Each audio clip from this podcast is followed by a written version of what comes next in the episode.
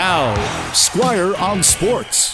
When the Toronto Raptors traded longtime favorite DeMar DeRozan to San Antonio for Kawhi Leonard in July of two thousand eighteen, they did so to become a championship contender. Now, there were other players in the trade, but essentially it was DeRozan for Leonard. And as we all know, the trade worked out exactly the way Toronto envisioned it. But if they trade Kyle Lowry this Thursday before the trade deadline, it won't be the same kind of deal. It'll be for young players or draft picks or a combination of both. It'll be for the future and not for the now. That's how much things have changed for Toronto in just two years, not even two years, since they won the two thousand nineteen N B A title.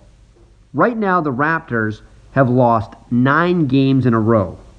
Their latest defeat was to the Houston Rockets, who before beating Toronto had lost twenty straight games. But they defeated the Raptors by eighteen points that night, and that was the sign that the greatest era of Raptors basketball was now only in the rafters where the championship banners hang. It's time to move on. Kyle Lowry is getting plenty of attention. His hometown team, the Philadelphia seventy-sixers, is interested. So is the Miami Heat. And there are and will be others looking at getting Lowry for a playoff run since he's in the final year of his current contract. Norman Powell, who's actually having a very good season in the midst of a bad one for the team, is also likely to be traded by Toronto.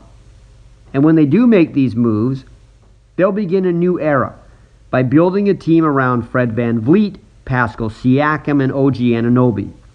It's been a bad year in many ways for the Raptors. They've had to play home games in Tampa, and they went through a bad spell with key players getting covid nineteen. But they do have a chance this week to start building their future. Squire on Sports on nine eighty C K N W.